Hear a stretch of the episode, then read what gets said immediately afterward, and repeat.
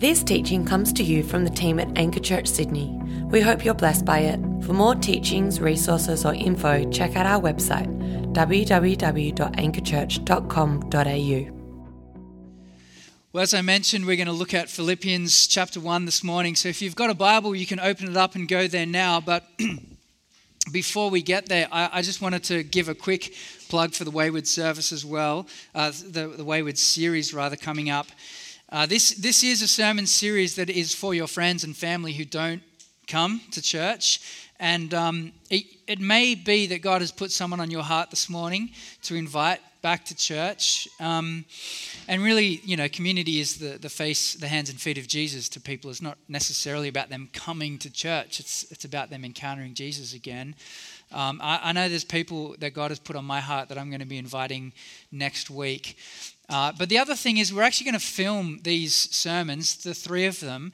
And perhaps the person that you invite doesn't want to come to church, but you could send them a link to the sermon. It doesn't really matter if they end up in our church. We just care that people receive the embrace of God, just like Danny mentioned, the Father's embrace. Uh, and it doesn't matter if they come to our church. We're kingdom minded people. Send them back to their home church where their family's from. Send them to the church down the road. They may be in Queensland, wherever we just want to p- connect people with God's love. And so we've seen a number of people, we know your stories here at Anchor.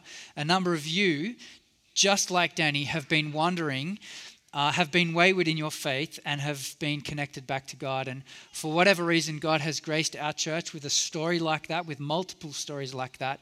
And so we want to fan that flame and see what God does with it. So I'm really excited about the next couple of weeks. That has been my personal story my story has been the story of the prodigal son in Luke 15.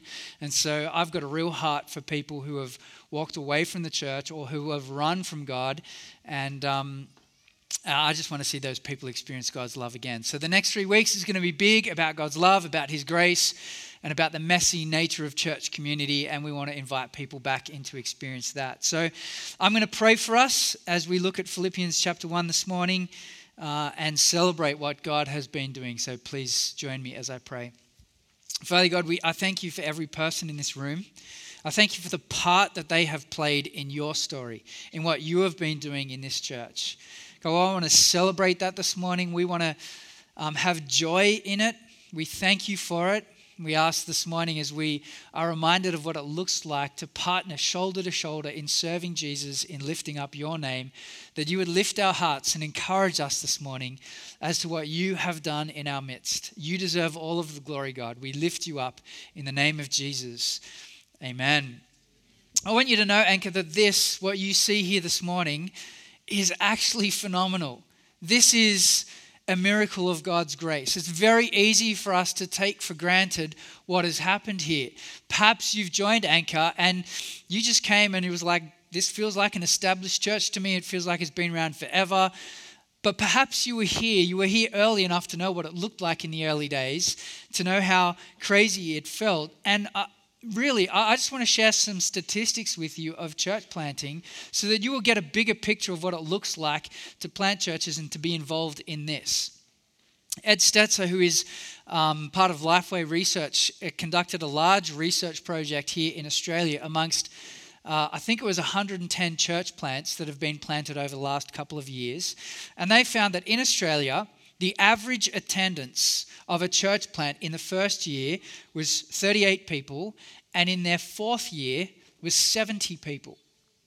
So we started with 40 people on day one, and pretty soon, two and a half years later, we were averaging about 180 people.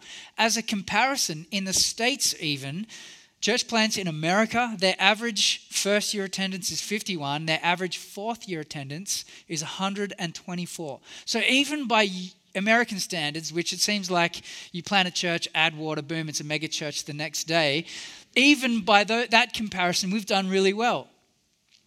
Or you add to that fact that in Australia, it takes church plants five years to reach financial self sufficiency. That is, it takes them five years to get to a point where they're standing on their own two feet, where they're not reliant on external funding and external sources. And Anchor's story is we got there pretty much straight away. We got there after 12 months. We had seed funding, we had people externally supporting us. but we were financially self sufficient within 12 months, which honestly, that is a miracle. I haven't heard of any other stories like that. Church plants close at an alarmingly high rate. We've seen that reality even in the inner west last year. Some of our friends that we know and love had to shut the doors of their church plants last year. An Anglican church plant report found that one in three, one in three church plants ended up shutting their doors, and the average life of that church plant was four years. So this is it. Year four, is a significant milestone to get past. Now, that research project, they included as a church plant new services of an established church starting a new service in their building at a different time. Maybe that's a church plant, depending on your view of what church is. That's, that's a lot easier compared to a pioneering church plant or a repotting of a church plant. And so, my guess is if you took all of the new services out, the statistics would look actually probably more like one in two church plants. the stats coming out of the States say that four out of every five church plants shuts its doors, it doesn't survive. And so, what we have here at Anchor is actually the evidences of God's grace, of His goodness, His faithfulness, His generosity, His blessing towards us. Now, I don't share those stats to brag to say, well, how great are we? Although you guys are pretty good, to be honest with you. I share those stats to celebrate what God has done. This truly is a miracle. This is the evidence of God's grace, particularly when you uh, account for the fact that we planted in this corner of the city and we planted a pioneering model where we just parachuted in. This wasn't a mother daughter church plant. This didn't come with a core team of 70 people.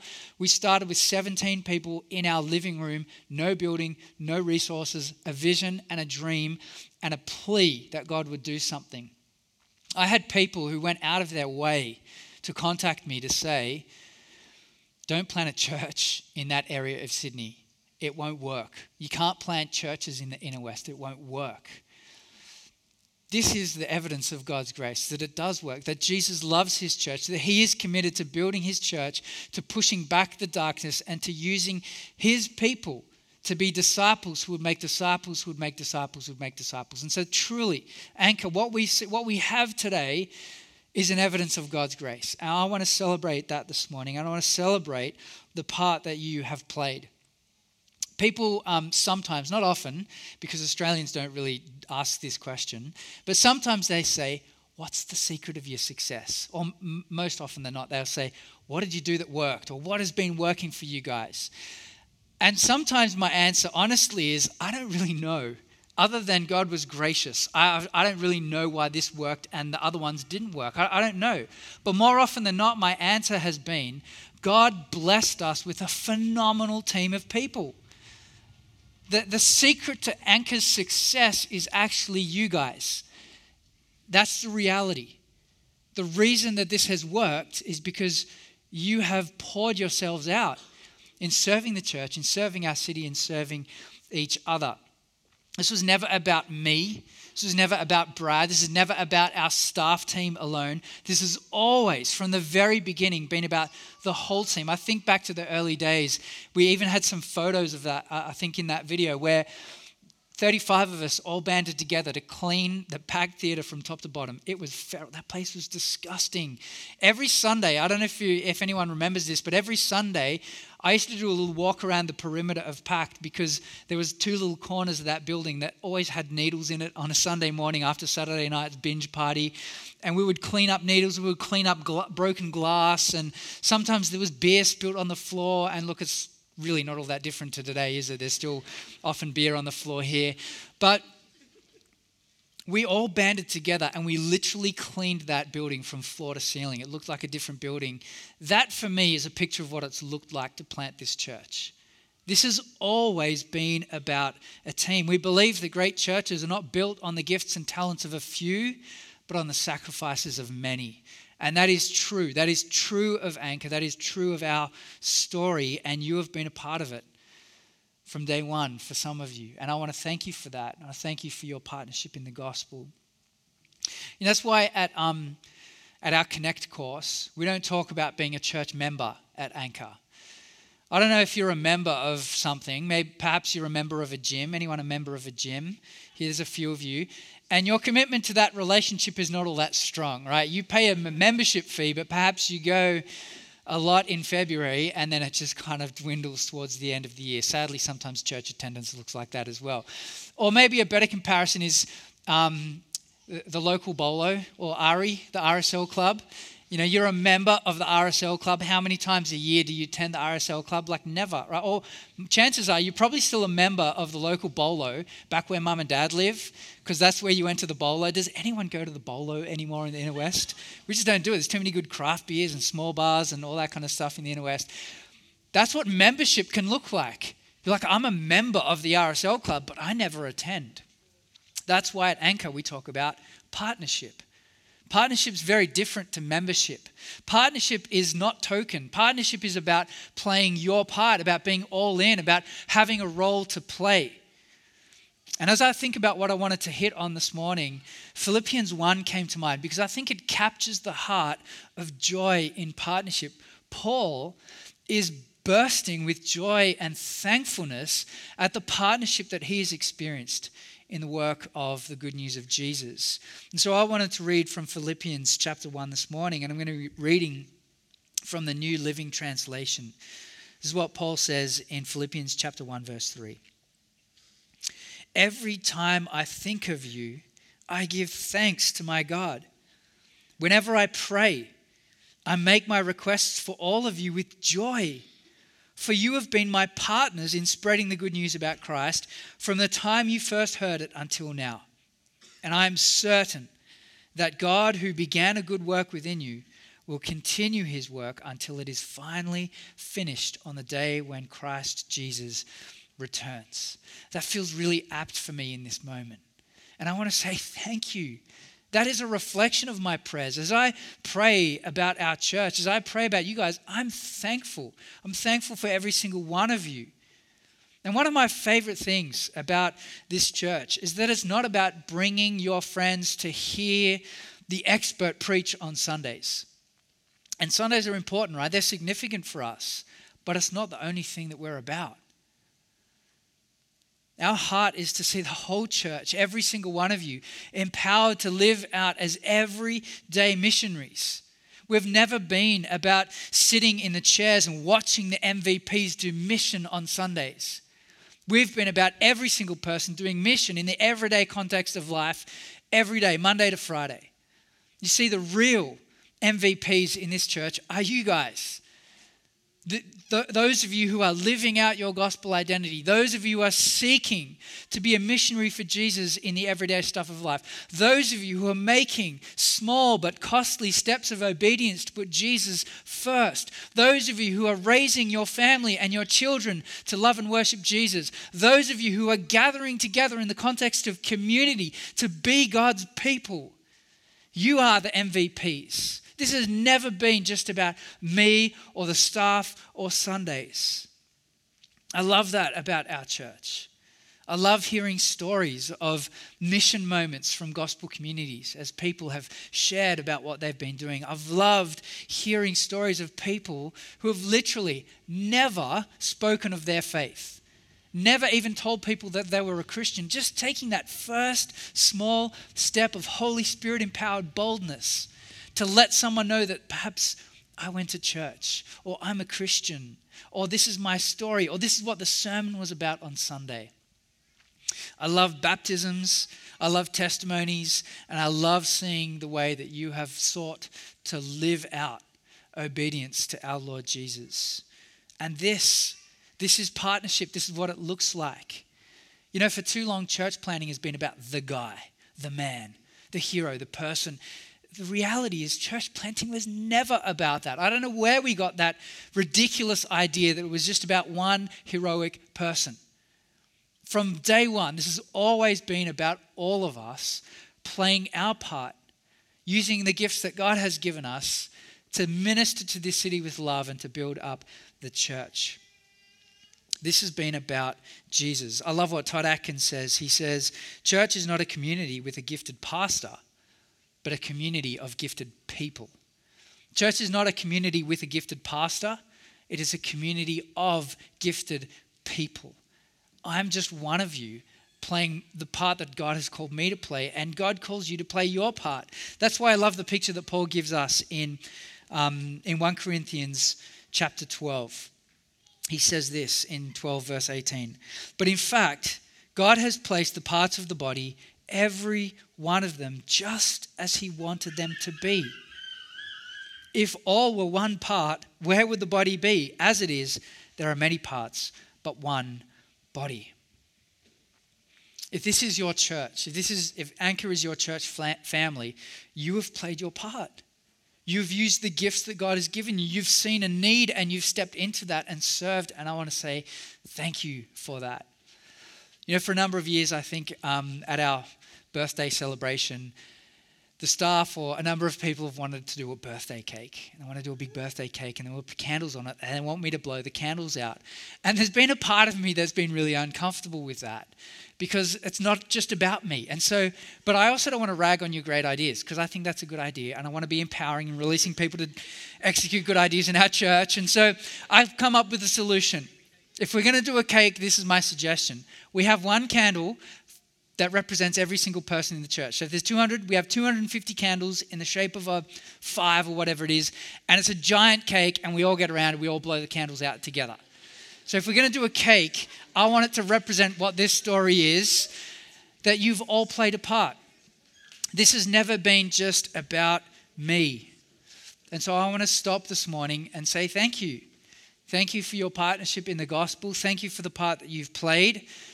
You are the, the real MVPs in this church, and so I think you deserve to give yourself a round of applause and a pat on the back and say, Well done. So, well done, Anchor. If you're not a believer here this morning, if you wouldn't identify as someone who's a Christian, I hope you see that the church is not about harboring power for an institution. Church is not about hierarchy. Church is a family. That's what we're about. It's what the church has always been about it's a body. We all have a part to play. Church is not a building, it's a people. And I love what God has done in this community, and I'm proud of it. And I think we ought to be proud of it. Not proud in a negative sense, not proud in a prideful sense, but just proud because God has used us to do what He's called us to do, and it's it's kind of worked. We've made mistakes and we've served out of our weakness, we've served out of our strength, and I just feel proud.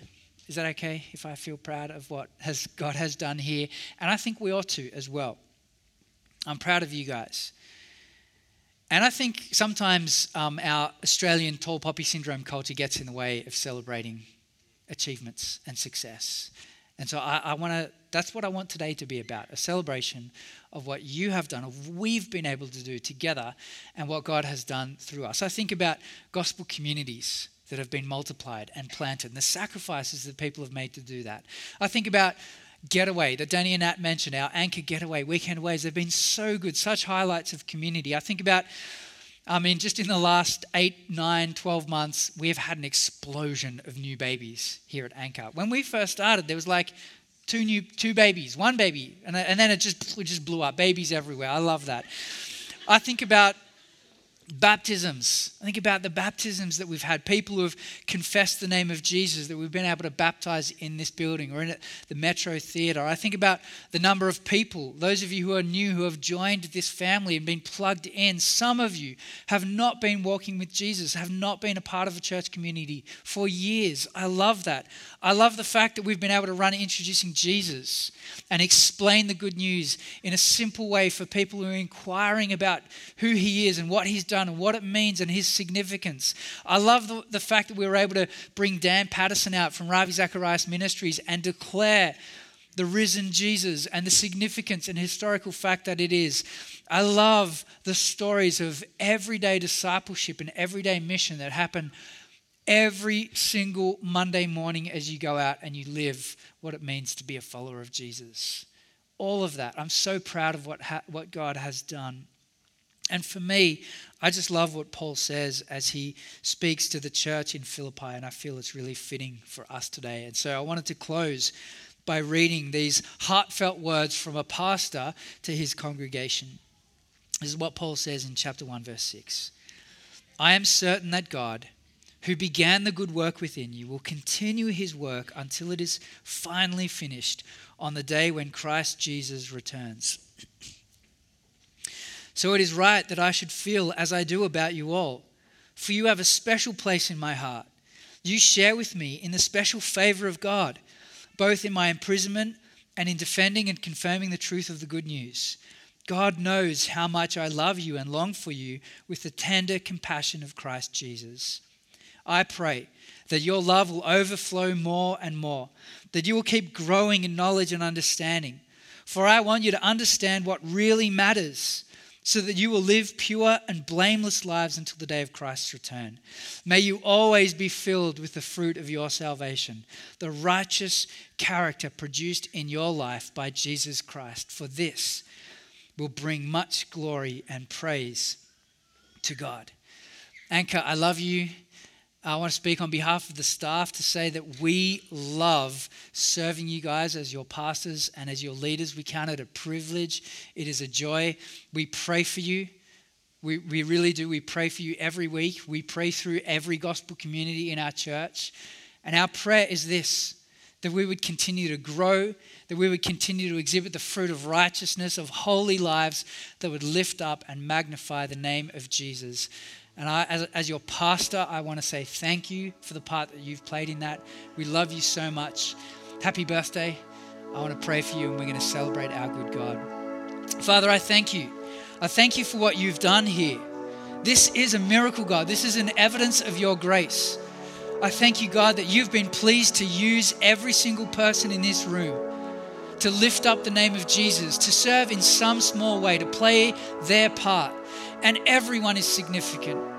God, I thank you for the evidences of your grace that we're still here, that we're not just surviving, but we're thriving as a church community. And God, I want to pray for more. And I pray that you would pour out your spirit on this church. I to pray that in the next season ahead, that you would be pleased to use us to draw more people to yourself, to continue to lift up the name of Jesus.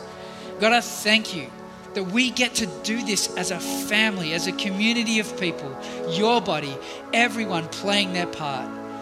God, we love what you have done through us. We want to give you all the glory, praise, and honor that you deserve. Lift up your name. Thank you. Celebrate you this morning in the powerful name of Jesus. And all of God's people said in one loud voice, Amen. Amen. Let's stand and celebrate, church.